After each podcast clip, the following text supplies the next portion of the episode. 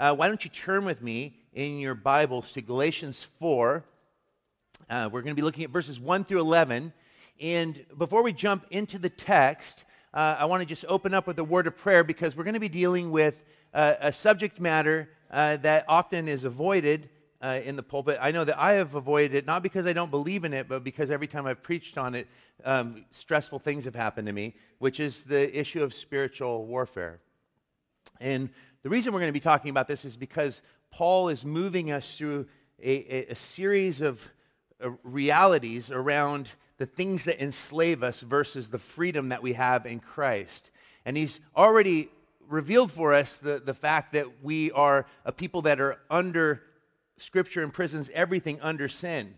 And therefore, everyone that's under the law finds himself imprisoned under sin. And he moves even further, as we're going to see today, that behind the, the, the age in which we live, this passing age, for the new age has come in Jesus, uh, but that everyone that is under sin, even under the law, actually find themselves under a system of powers and principalities and darkness uh, that is behind what can be seen, but is being experienced even by those that have no idea that they're being enslaved by it.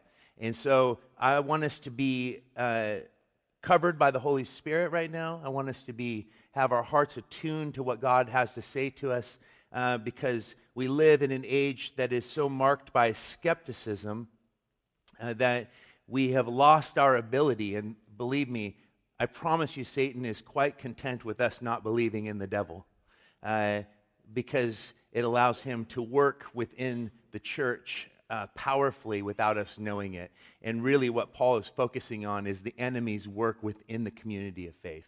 And I want us to be aware of who our enemy is and the victory that we have in Christ and how it is that we can develop discernment on how to engage in this battle. So let's pray. Father, we thank you so much for the gospel. We thank you for the victory that we have in you, Jesus. For Jesus on the cross of Calvary, the word declares that you made a public spectacle of the powers and the principalities of darkness, that you dethroned them, and that you, as victor, means that we are dealing now with a defeated enemy. But because he's defeated, the enemy is even more dangerous, for he has been mortally wounded. And so, Lord, I pray that we would see as a church the necessity of abiding in you, the dangers of actually turning to religion, which actually places us back under the sway of the wicked one, rather than living by faith and abiding in you and experiencing your grace.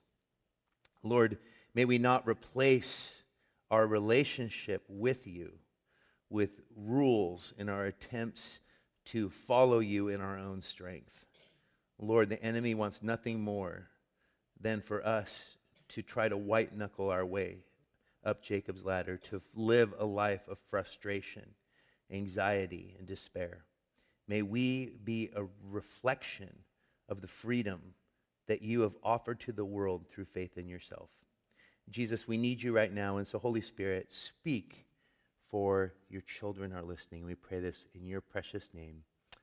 Amen. Well, I want to begin with just this declaration that you and I are engaged, whether we know it or not, in an unseen battle, in an unseen war.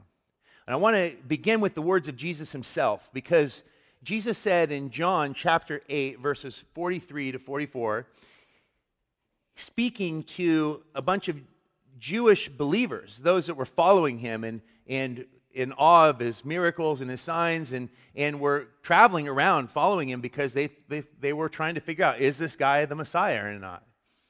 And he says to them, He says, Why do you not understand what I say? It is because you cannot bear to hear my words. So there is something that is blocking your understanding. You're blind, essentially.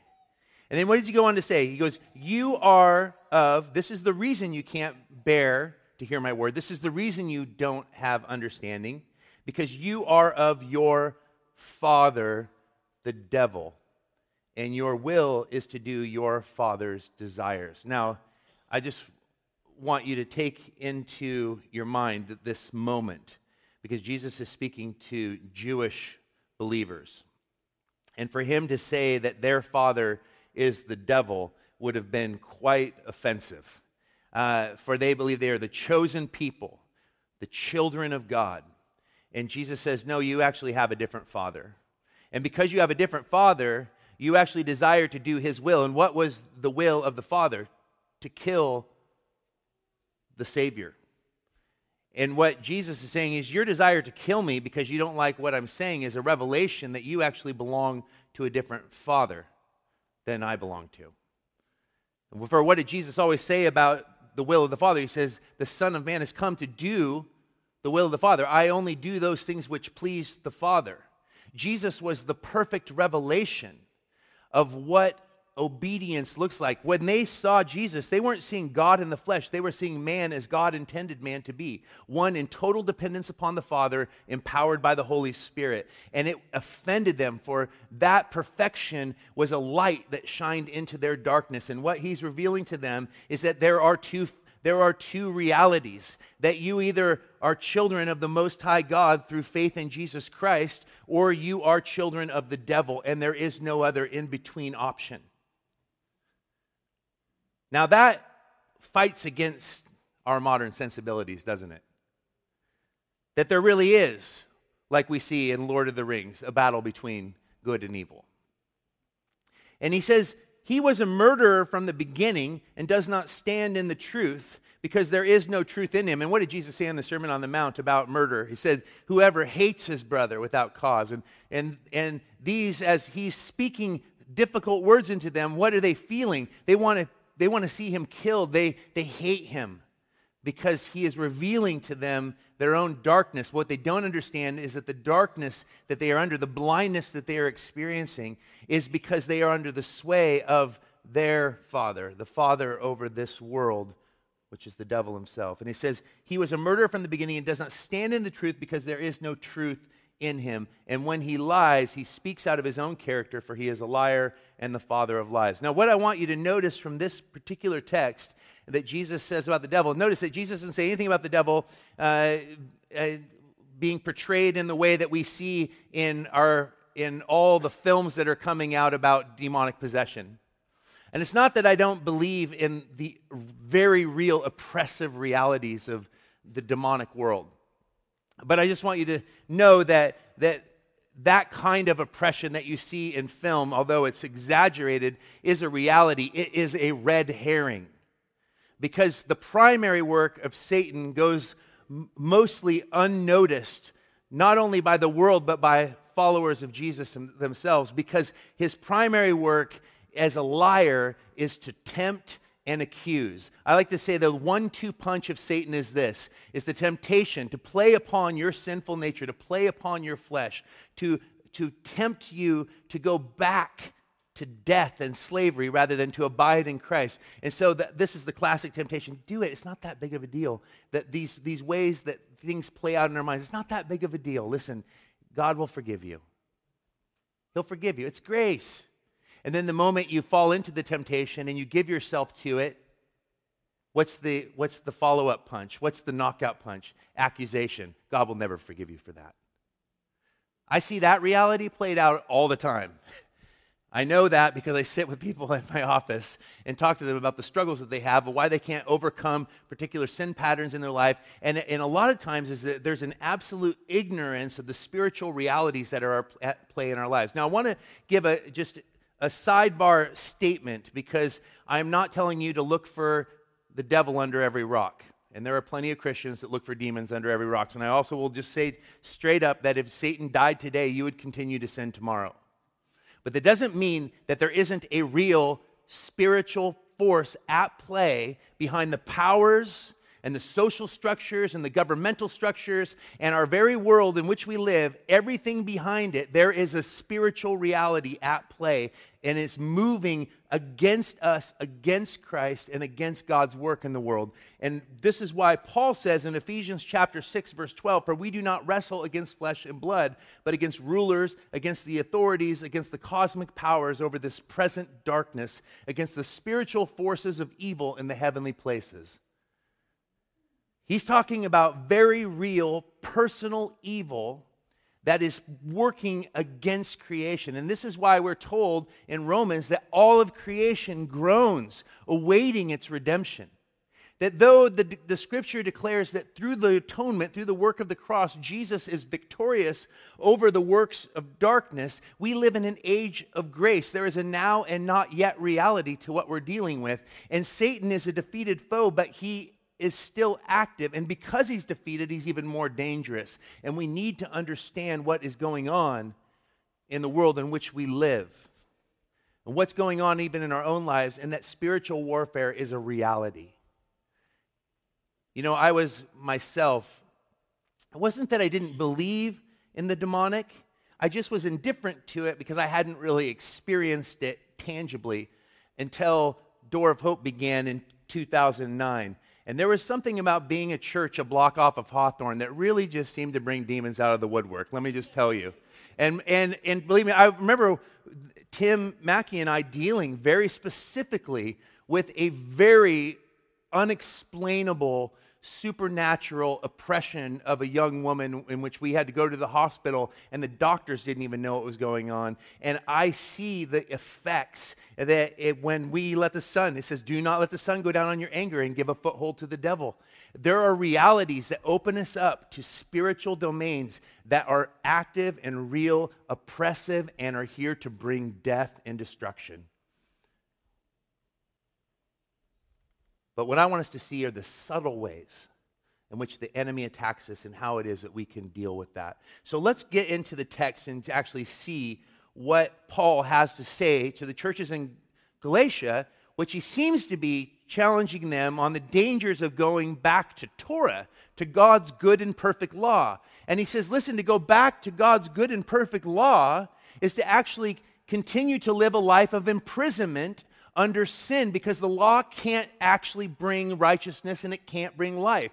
All it can do is reveal how broken you are. So the law is impotent in its ability to save. So that's been his argument up to this point. And he says that all of Scripture is imprisoned everything under sin. And so what we're going to see now is he's going to say, listen, everything is imprisoned under sin, which means that the law can't save because the law just reveals how sinful we are. And the law and sin itself is imprisoned under a domain, a cosmos that is controlled by demonic powers. And that may seem sensational, but Paul never means it sensationally. He means it very practically. He's a realist because he has seen the carnage that Satan brings upon the world.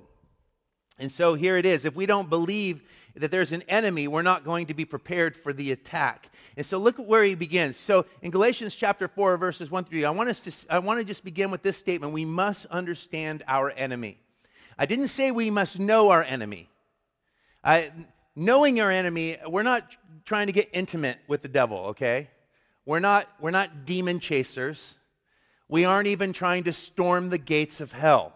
Uh, it says that hell will not prevail against the church. But Jesus taught us very clearly that we are to pray every day that God protect us from the evil one. That is, keep him away from us.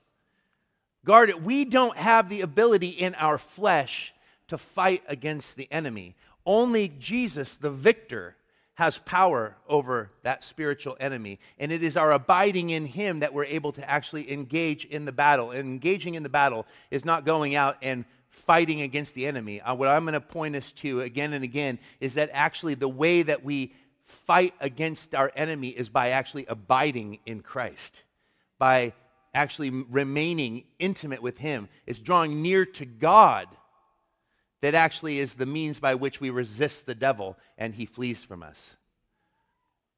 So, when I say understand your enemy, it's that we must understand what's at play behind the world in which we live. So here he says, I mean that the heir, as long as he is a child, and here he's continuing his analogies of the, of the law itself as being a guardian, and that the law itself is, a, is, is imprisonment because the law is incapable of setting us free. He says, I mean that the heir, as long as he is a child, is no different from a slave. Though he is the owner of everything, but he is under guardians. And it's interesting that he doesn't say under his parents, but it seems to be under tutelage. And some have argued that what Paul means here is that he's under abusive tutelage, abusive guardians that, make, that treat him like a slave rather than a son. Uh, that's not really what he says, but he just says, but he's under guardians and manages and managers until the date set by his father. And I think that what, what he's saying in regards to, in, to the context when we look at verse 3, which it says, in the same way we also, when we were children, were enslaved to the elementary principles of the world that is, that we were blind to the demonic forces that were controlling us, is that a child in its ignorance doesn't understand the lack of freedom that it has yet to experience because it hasn't yet experienced it. And so he's saying, listen, these guard, though he's the owner of everything, he's actually under a guardian, so he doesn't have the freedom to actually exercise what is rightfully his. And he says, in the same way, we also, and the, the switch that Paul uses from from we Jews to we as in Gentiles and Jews, he's saying something very specific. He says, when we were children, we were enslaved, and here he's making the statement, to the elementary principles of the world. And he's not talking about being physical children, but he's talking about the, before we before we moved into relationship with Christ. He's carrying on the analogy. And, and, and here is, is what he is saying here. In verse 3, by using the personal pronoun of we, he's blurring the lines between the Jews and the Gentiles. And what he's saying is this whether under the law or a Gentile without the law, everyone apart from Jesus is enslaved to the elementary principles of this world. And that's a fascinating statement. So that would be an offensive statement to those Jewish believers. And it would, be, it would be an offensive statement to the Gentile believers who are trying to go toward Jewish law because he's saying, listen, whether without the law or with the law, outside of Jesus, you're a slave. And you're enslaved to something bigger than even sin itself. You're enslaved to the dominions of darkness. You are actually enslaved to the father of this world, which is the devil. And that's why this message is entitled Who's Your Daddy? No, I'm just joking. I was trying to think of the worst title for the sermon, and that was the best I could come up with. You know, I'm always trying to compete with Corrie ten Boom's favorite book, Don't Wrestle, Just Nestle. Uh, and, uh, but it really is a question of who is your dad. It's a question of, and, and here's what's fascinating is here he's saying, understand the enemy. The enemy is so persuasive so infiltrates every arena of existence that we don't even understand it. And what he's saying is that a child can grow up his entire life and not even know that he's basically been treated like a slave because he's been told he's an heir, and yet really he's just been a slave. He's had no freedom. And so here you have this, this fact is that is that 1 John chapter 5 verse 19 when we ask the question of what are the elementary principles of the world, I would argue that the elementary principles of the world, based upon what Jesus said, based upon what Paul says in Ephesians, and many other passages that we see throughout the scriptures, is that the elementary principles of the world are the power structures of this world, both seen and unseen, and that behind those power, behind those power structures, there is personal evil. That's what he's saying. And so this is a fascinating thing is that Paul now is taking the law, which is good and perfect and holy, given by God to the children of Israel as the parameters, the boundaries by which they were to live until it was a temporary boundaries until the coming of the Messiah. The law actually became a tool in Satan's hand to draw the children of Israel away from the living God and to place their attention upon the keeping of the law in their own effort self righteousness. So the devil took the good thing, the law, and he twisted it toward his own evil purpose in order to enslave men and women. I like what John Stott says about this particular text. He says, he says listen, uh, God intended the law to reveal sin and drive men to Christ, Satan uses it to reveal sin and drive men to despair. And I think that that is a very profound way of considering uh, this reality. And so, this is the thing that we need to understand is that the skepticism often that we feel toward the supernatural uh, in this in our age of enlightenment.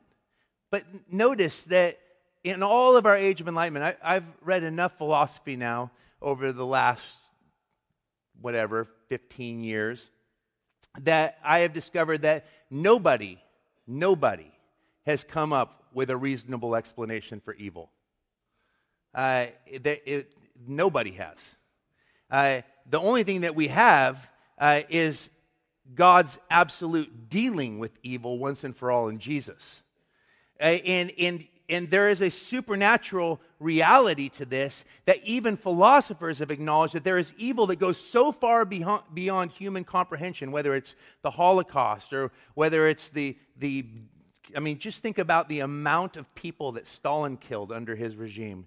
Uh, the, the, the atrocities of genocide in our lifetime, the, the mass shootings that are occurring on a regular basis, the dehumanization of women through the porn industry, all of these things, there is real evil behind these structures. Personal evil that is actually meant to dehumanize. For, the, for Jesus himself said that Satan is a thief who comes to kill, steal, or steal, kill, and what? Destroy. Destroy. We don't have to look too hard to discover the reality of that. There's a heaviness to that. We're saying, oh, that's just people being people. Really? I mean, there, there, is that just people being people?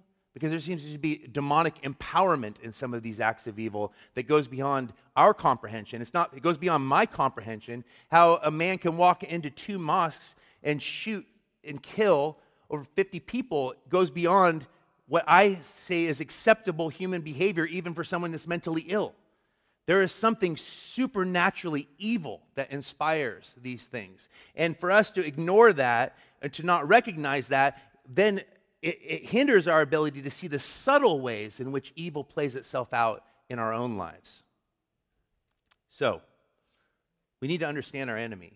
We need to understand what the scripture has to say about spiritual realities. You want to know how powerful the elementary principles of this world are? They're so powerful that many of you right now are sitting here listening to what I'm saying, listening to it through the lens of the culture that has already influenced you and blinded you to the truth of Scripture and to the truth of Jesus.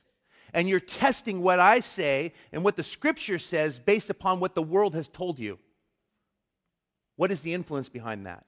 What Scripture declares is that the influence behind that is Satan himself. And so, what we have to ask is the question is what if we need to understand our enemy? Okay we can't know him. We don't want to know him. Into we need to understand that he's working. What's the answer? And the answer is found here in galatians chapter 4 verses 4 through 7 when paul basically gives to us a robust vision of the gospel itself and we need to know the gospel. We need to understand that there's a real enemy at work in our world that is trying to destroy our lives and the lives of those around us. And the powers of those principalities of darkness are at play everywhere. But here is the good news. And this is why the good news is such good news. He says, But when the fullness of time had come, God sent forth his son, born of a woman, born under the law. Notice, full deity, full humanity declared right here. This is this is the gospel, incarnation. Born of a woman, born under the law. This is important as well that Jesus isn't just God in the flesh entering into the human experience, but he is actually subjecting himself to the weakness of the human experience by placing himself under the curse of the law, under the imprisonment of sin, even placing himself into the midst of a cosmos that is enslaved by the elementary principles of this world. So, what we have here is Jesus entering into all of those realities. This is why it's so powerful when Jesus says, when Paul says of Jesus that, that he became a curse to free us from the curse. That he who knew no sin became sin, that we might become the righteousness of God. I love this. It says, born of a woman, born under the law, to redeem, that is, to purchase freedom for those that are owned by this thing, this burden under sin, under the elementary principles of the world, under the law. He came to free us from these things that enslave us. And he did it, and it cost him greatly. To redeem, I always would say that, that for us, the gift is free and must be freely received, but it costs God his son. It says, to redeem those who were under the law so that we might receive adoptions as sons. Now, if we were to go back to the analogy that he uses in the beginning, in verses 1 and 2, notice the challenge of that analogy. He says that a son whose inheritance awaits him is basically has no freedom. He's essentially a slave until he comes of age. But Paul blows that analogy out of the water and says, no, it's actually even more than that. He never finds freedom from his current situation until he actually enters into an entirely new relational place, which is adoption. It's, he, he, can't, he can't graduate from the law into freedom. He actually needs something different, and this is Paul's answer it's the Christ event that actually changes the trajectory of human, of human history. And so he says, who are under the law so that he might receive adoption as sons. Once again, that use of the language, there's not, this isn't a sexist statement when he says of men and women that we all are treated as if we are sons of the Most High God. It means that when the Father sees us, he sees us as perfected in the Son. This is a powerful truth because notice what it goes on to say. It says, Redeem those who are under the law so that we might receive adoption as sons. And because you are sons, God has sent the Spirit of His Son into our hearts, crying, Abba, Father. And that phrase, Abba, Father, literally is the phrase of a child. It's like saying daddy. But when you pray with me, just don't use daddy because I don't know why it always makes me feel weird. Uh, so, and if that's you, I'm sorry. I just like to pick on that. Uh, so, it, but that it, you're actually closer to the truth than I am. I'm just I'm awkward because maybe I didn't grow up with a dad, and I, I don't. I, but I guess my kids call me daddy, so it's not it's not inappropriate. The Abba Father. The, the, the idea, though, is that childlike faith that when we when we place our faith in this redemptive work of Jesus, that we are our whole trajectory changes. That we who were once imprisoned under sin, under the dominions of darkness, have now been brought in to the kingdom of light. And we have been given the Spirit of God within us that cries out, Abba, Father. So you are no longer a slave, but a son. And if a son, then an heir through God. Notice that what he doesn't say is that, and those of you that keep the law find yourself free. No, keeping the law keeps you enslaved to the law. Only entirely new relationship an entirely new environment can create an entirely new experience. And so this is the powerful picture that we have here is that within the gospel the outcome is not going to church, reading the Bible, praying, practicing fasting, or the multitude of other spiritual disciplines. The outcome of the gospel is relationship intimate knowledge of Jesus, which should be the foundation by which we enter into those practices. But you see, the issue is, is that because we don't know the gospel, we often enter into knowing about Jesus, but we do not know him intimately. That is, Tozer asked the question that I always found extremely uncomfortable when he said, If God died today, would it make any difference in your life tomorrow? And that's a very, very challenging question because for those that are blind under the sway of the wicked one, that are not abiding in Christ, it wouldn't. And for those of you that understand the gospel practically but have not experienced it intimately, there's something problematic, and the enemy is quite happy with where you're at. Because the enemy's fine if you want to be a powerless Christian, because all it does is diminish the power of the gospel when it's proclaimed. But the power of the gospel is when a life has truly been touched by the living Christ. I met with a Jesuit priest this last week, and it was a really powerful experience on Monday. And he was saying, he goes, he goes, you know, you Protestants, I love that. He began the sentence with that statement. He goes, You guys always think that it's us who's, you know, driven by guilt and shame and works. You're the ones that are all about your works and all about your guilt and shame. You're always, you're always talking about how sinful you are. He's like, but aren't you in, in Christ, your new creation, and sin is an accident? He's like, it's not the real deal. It's not the image of God. And, and we focus on the image of God. And I was like, you're kind of blowing my categories. And I don't know if this is true for every Catholic, but for this guy, he clearly walks in an absolute experiential intimacy with Jesus on a daily basis. And he said, part of it is believing that I'm the beloved. But one of the enemy's great works in our life is to help, is to blind us to the truth of the gospel that we are forgiven. That we have been taken out of the dominion of darkness and brought into the kingdom of light. That Jesus Christ took that darkness into himself and he made a public spectacle. Listen to these words Colossians chapter 2, verses 13 through 15. And you who were dead in your trespasses and the uncircumcision of your flesh, God made alive together with him, having forgiven us all our trespasses. That's past, present, and future.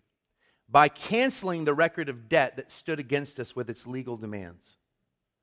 This is, he set aside, nailing it to the cross. And then listen to this statement He disarmed the rulers and authorities and put them to open shame by triumphing over them in himself. What a powerful passage. He has forgiven us all our trespasses. And I think that that is a powerful picture of one of the ways that the enemy continues to infiltrate the effectiveness of the church is to keep us feeling condemned, to keep us feeling unforgiven, to keep us paranoid and unwilling to open up our lives to relationship with Christ and relationship with others to keep us focused on the wrongs that have been committed against us, to keep us embittered against those that have hurt us, to keep us away from the unity that is found in Christ when, it, when the church truly puts Jesus at the center of everything.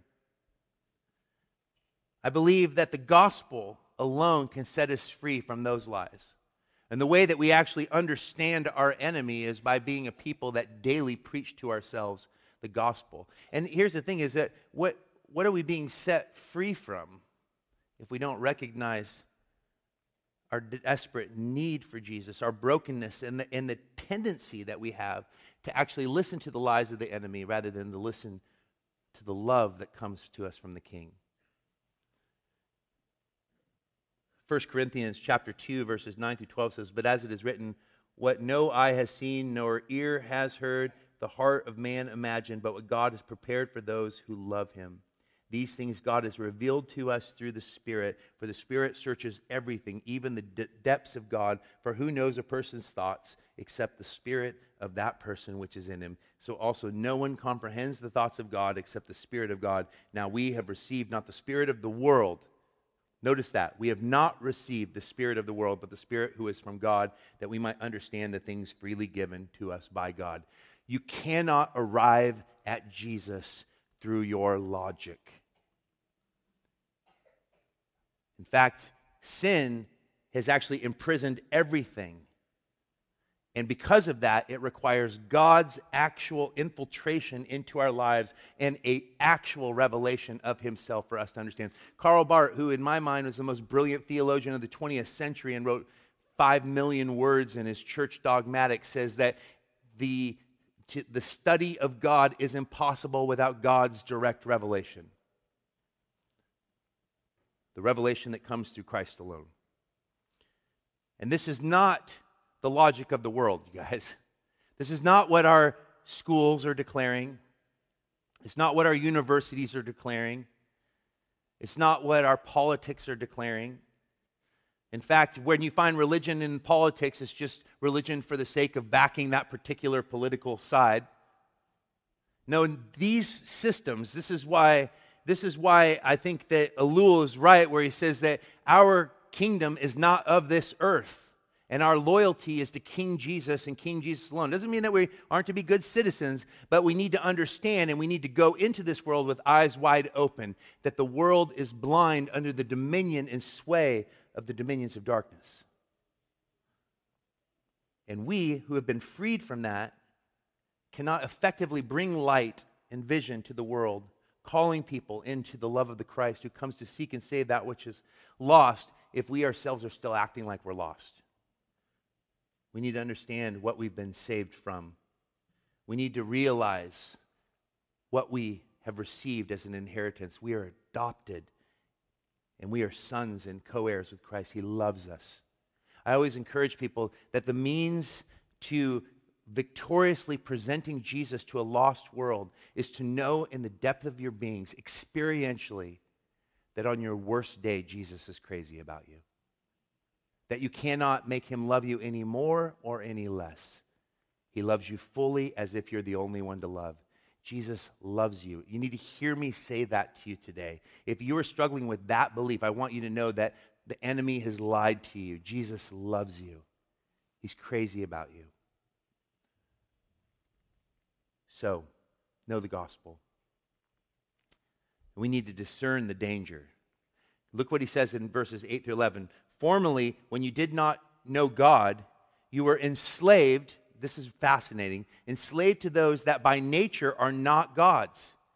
And I, I put up here just interpretation of what he's saying demonic because he's not saying that these weren't real per- this wasn't real personal evil that was at play in their false religions and their false beliefs but that there's there's active this isn't the God that we are called to worship, but these are small g gods. These are demonic realities. These are powers and forces that are at play behind your false religions. Formerly, when you did not know God, you were enslaved to those who by nature are not gods. But now that you have come to know God, or rather be known by God, how can you turn back again to the weak and worthless elementary principles of the world? Why would you turn back to the demonic? Jesus has made a public spectacle of them. They've been defeated.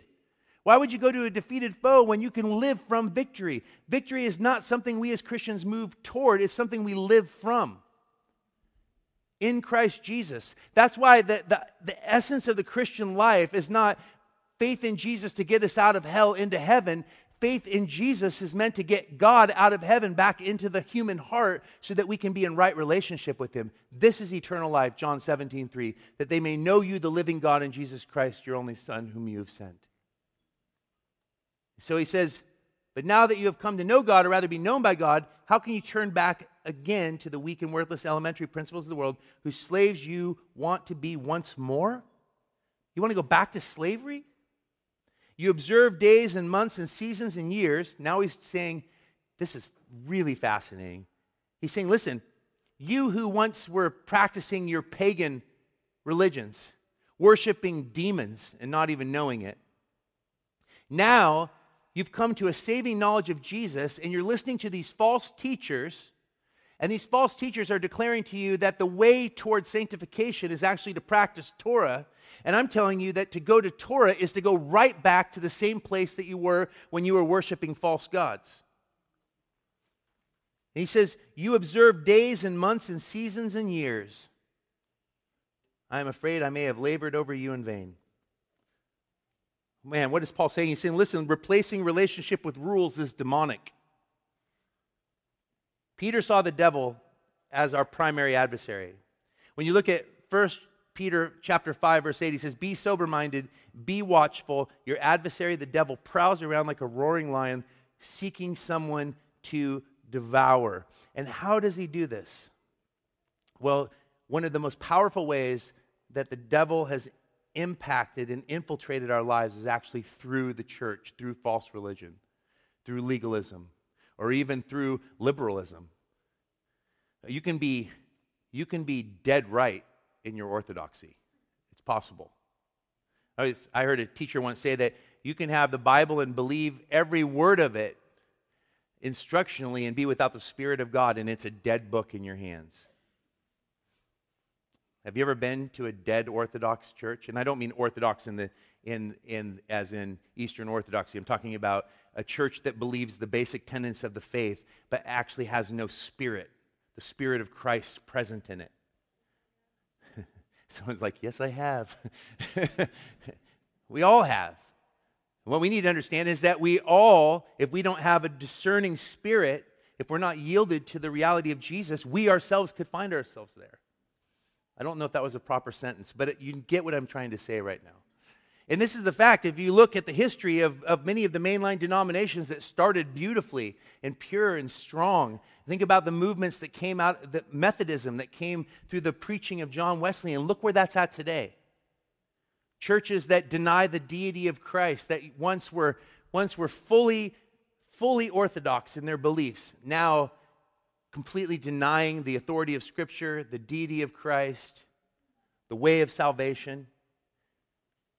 Just know this that the enemy's work within the church is always subtle. And the fact that we lack discernment means that we often don't know when we're being taught error because the flesh wants to be given teaching that makes sense in our modern world.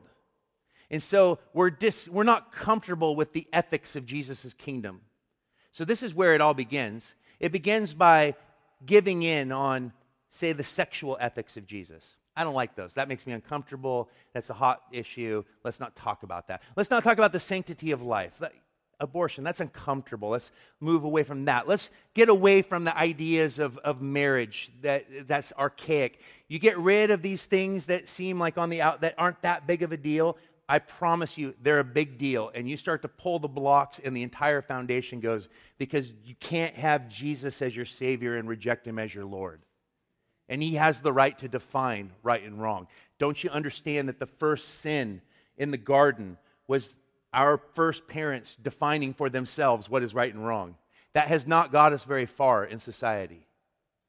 It actually, every time we try to correct a wrong in our society, what we've proven is we create new wrongs, new issues, new problems, because that is the world under sin, under the dominions of darkness. And so when we reject the authority, I, I believe in Jesus, but I don't like the church. I believe in Jesus, but I don't like the Bible.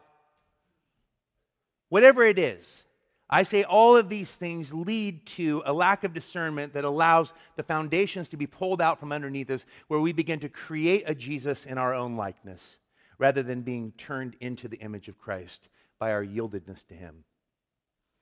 And what the early, what this church is doing is fascinating because Paul recognized false teachers as Satan's servants. He says, 2 Corinthians 11, verses 13 through 15. Listen to this. For such men are false apostles, deceitful workmen, disguising themselves as apostles of Christ. And no wonder, for even Satan disguises himself as an angel of light. He doesn't appear as a red man with horns. He doesn't look like Tim Curry in Legend. And if you don't know what that movie is, you need to watch it immediately. It's the greatest fantasy film, and Tom Cruise looks epic with long hair. But Tim Curry's this big horned devil, epic, low voice. Uh, and and that's, that's our idea of the devil. No, the devil is beautiful, disguises himself as an angel of light. One of the reasons that Satan is so effective within the church is because he takes truth and he bends it just enough to make it not truth. It's always so close to the truth that it's very difficult to discern that deception has entered in. I pray that you are a discerning church, that you would call me out if I enter into error, if I ever diminish the power of the gospel, if I ever diminish the deity and the saving power of Jesus Christ, if I ever toy around with his ethics to make our church seem more acceptable to the society and the city in which we live, I shouldn't be your pastor. And I believe that we have a responsibility to know how to discern the dangers that are at stake because there's a tremendous amount at stake right now. And there is a lot of pressure on the church to collapse under the systems of this world. Colossians, I, I, let me just finish this, this verse. I like this. He says, he disguised himself as an angel of light, so it is not strange if his servants also disguise themselves as servants of righteousness. One of the greatest tools that Satan has utilized in the church is false teachers. And false teachers, let me just tell you, are almost never aware that they're false teachers. False teachers often think that they are presenting to you the righteousness and the truth, a new vision, a new way of looking at the gospel. Gospels Think about guys that have risen up in, in evangelicalism, even in the last, in the last 10 years, that were powerful communicators that have fallen to sin or even, even worse, fallen into false teaching. I can think of one powerhouse teacher uh, that, was, that was massive and a massive influence on millennials, and that was Rob Bell. Where's Rob Bell now?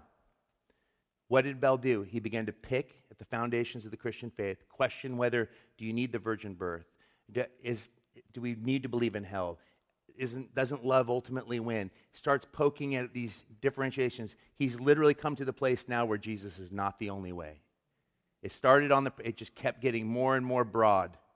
And I, I think, I don't believe that Bell was going out of, I don't think he thinks he's deceiving. I think he thinks he's setting the church free from the tyranny of archaic practices. And so it is that we find that these are the dangers that come. So it is not strange if his servants also disguise themselves as servants of righteousness. And notice what they do. Here it is. This is so fascinating. These elementary, you're going to turn back to these elementary principles. You're going to go back to the demonic by observing the law. Wow. The law that was given by the true God, to go back to that is to actually go back to the demonic because the law was a temporary boundary and that freedom is found in Christ. You want to go back to sl- enslavement, try to live according to the law because you can't. And this is exactly what Colossians chapter 2 verses 16 through 17 says. Therefore let no one pass judgment on you in questions of food or drink or with regards to a festival or a new moon or a Sabbath. Anyone that makes a demand on you to keep these holidays, to keep these practices, to go back to Torah, you think about there are lots of conversations in the church right now about spiritual practices. Notice what it says with regard to a festival, a new moon, or a Sabbath. These are shadows of things to come, but the substance belongs to Christ. Don't let anyone pass judgment on you for the freedom that we have in Christ. And listen, those who live truly in the freedom of Christ will often be, often be uh, accused of being libertines because it's all about the relationship with Him. It's not about the things that we do. And this is why I am not a prescriptive preacher. And those of you that want more prescription from me, are, I'm sorry, that's not what you're going to get from me. Because what I care about is the centrality of the gospel. You keep the cross central, it'll work the peripheral out. Each one of you are hardwired to know Jesus in a unique way. And I want to encourage you guys toward the practices that, that are driven by relationship. And relationship is just much more nebulous. And, and some people like to read through the Bible cover to cover. Some people like to, to focus on one verse for three months. Some people like to pray at 6 a.m. on Tuesday, and the rest of you are going to hell, I guess. No, that's not the reality. I'm not going to get prescriptive with you. I, I think there are certain things that Jesus is just clear that we're supposed to pray without ceasing. We're supposed to gather regularly. But notice all the things that he calls us to do are all built around this idea of right relationship with him, right relationship with others. But there's a multitude of ways in which we can engage in spiritual practices to grow into the likeness of Jesus.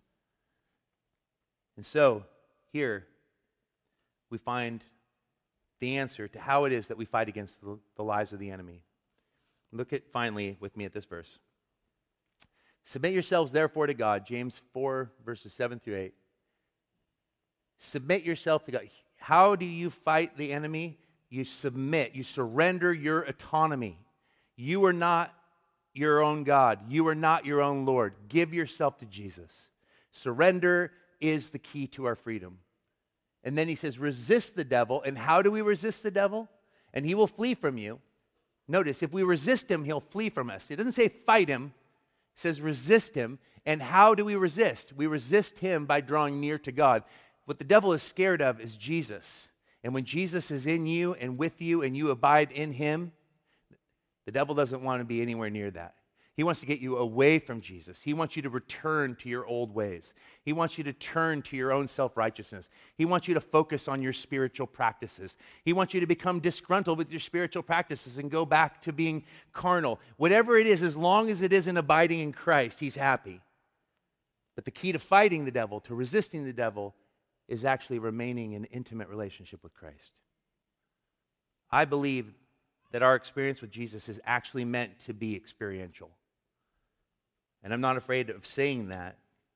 And I think that we should not be afraid to take that step of faith to ask that Jesus would make himself known in tangible ways by the power of his Spirit, that we would be a spirit empowered people to live out the light and the love of Jesus, that we would resist the devil by drawing near to Christ. Draw near to him, and he will draw near to you. Do you believe that the Jesus that we talk about is the Jesus that's here right now? He is. He loves you, He's with you. He will never leave you nor forsake you. We are functioning from victory, we're not working toward it. Amen?